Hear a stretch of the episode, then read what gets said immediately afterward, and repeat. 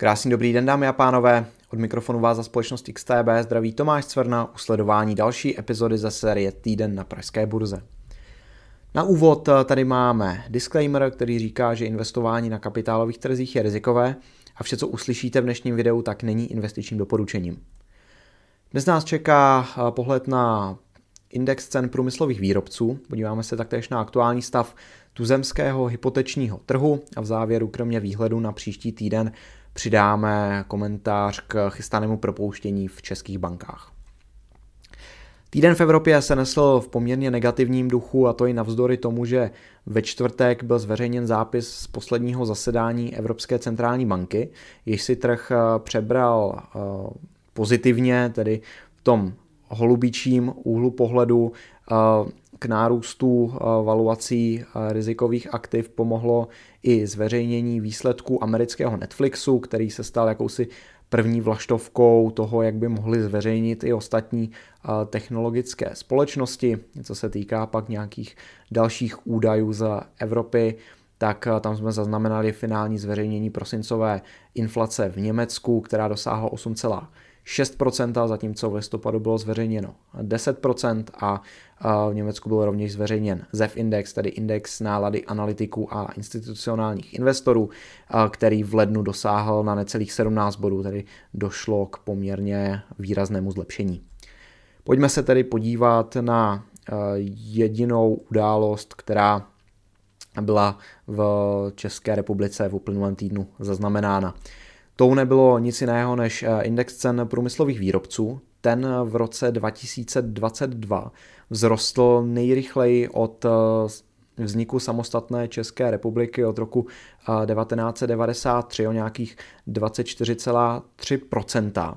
Subindex zemědělství pak vzrostl o 27,3%.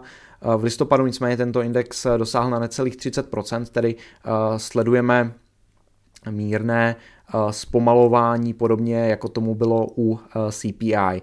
Co se týká nějakých konkrétních položek v tom eh, zemědělském indexu, tak tam jsme na meziroční bázi zaznamenali nárůst cen mléka o nějakých 36,5%, zatímco vejce vzrostly meziročně o něco málo přes 73% a ceny brambor se pohybovaly s nárůstem asi 48,5%. Nyníž uh, Hypomonitor, který zveřejňuje Česká uh, bankovní asociace, v prosinci dosáhla úroková sazba u nových úvěrů na 5,98%, zatímco objem nových hypoték vzrostl uh, nejvíce od srpna letošního roku na 6,62 miliardy. Je nutno zmínit, že investoři do nemovitostí, kteří používají hypotéku jako jeden z nástrojů financování, tak zřejmě přihlíží i k tomu, že se snižuje inflační očekávání, tedy signál České národní bance, že nebude potřeba nějakým progresivním způsobem zvyšovat úrokové sazby, avšak je pořád nutno říct, že jsme relativně daleko od 2% inflačního cíle. Nyníž pohled na výkonnost indexu Pražské burzy a pojďme se podívat i na samotné akcie. Velmi dobře si vedl ČES, byť na top gainera týdne to nestačilo.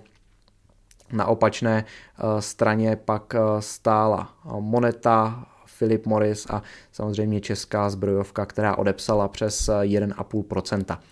Poměrně zajímavý pohled je i na ty poslední dva řádky, kde máme českou korunu vůči zahraničním měnám. V tom prvním řádku vidíme pokles, respektive posílení české koruny o 0,33% vůči euru na nějakých 23,92 koruny za euro.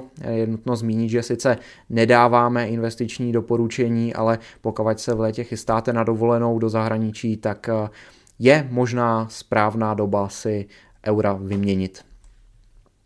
Nyníž pohled na váhy společností, ty se měnily poměrně zajímavě na úkor Česu, který vzrostl o 0,4% bodu, jsme zaznamenali pokles váhy komerční banky o 0,23% bodu, relativně dost odepsala i moneta, přibližně 44% bodu a nárůsty pak zaznamenala Vienna Insurance Group o 0,28% bodu a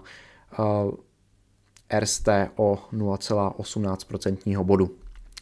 Nejziskovější akcí uh, uplynulého týdne na pražské burze uh, byla pojišťovna uh, Vienna Insurance Group, zatímco nejstrátovější byla banka Moneta, která oznámila, že bude pokračovat do léta ve svém plánu propustit až 300 zaměstnanců, kdy chce snížit stavy z nějakých 2800 na 2500 zaměstnanců a to kvůli vlivu windfall tax, eh, v rámci které by se měla snížit eh, ziskovost v následujících třech letech o 10 eh, až 15% Naopak Česká spořitelná v dotazníku, který eh, tvořila E15, eh, e tak uvedla, že stavy hodlat, neho, eh, stavy měnit nehodlá, přičemž komerční banka plánuje přesunout část zaměstnanců právě z banky, z komerční banky do ceřiné společnosti Modrá pyramida, kde by se měli